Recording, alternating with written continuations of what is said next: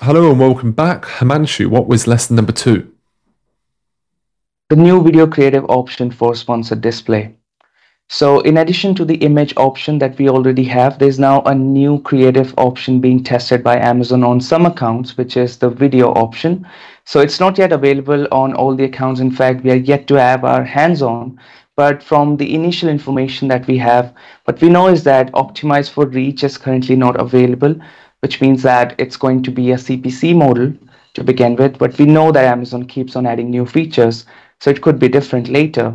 And then there's also this audience targeting available as of now, with this, which means that it could be on and off Amazon and doesn't have to be necessarily on Amazon.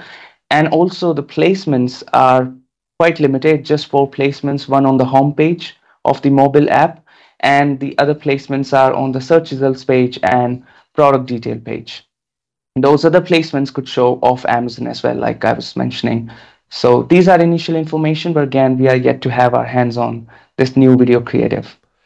Yeah, I think we're we're seeing some things slowly rolling out where one account may have it, but a number of our other accounts wouldn't. So if you see these features rolling out, don't be concerned if it's not on your account yet. It's not necessarily that you've done anything wrong. It's it's just standard Amazon really. So keep an eye out of how we're going to be utilizing this and, and what strategies we're going to be building around it. As we're we're being pretty heavy on LinkedIn posting at the moment, so I'm sure Himanshu or one of the other team members will will dive into that a little bit more.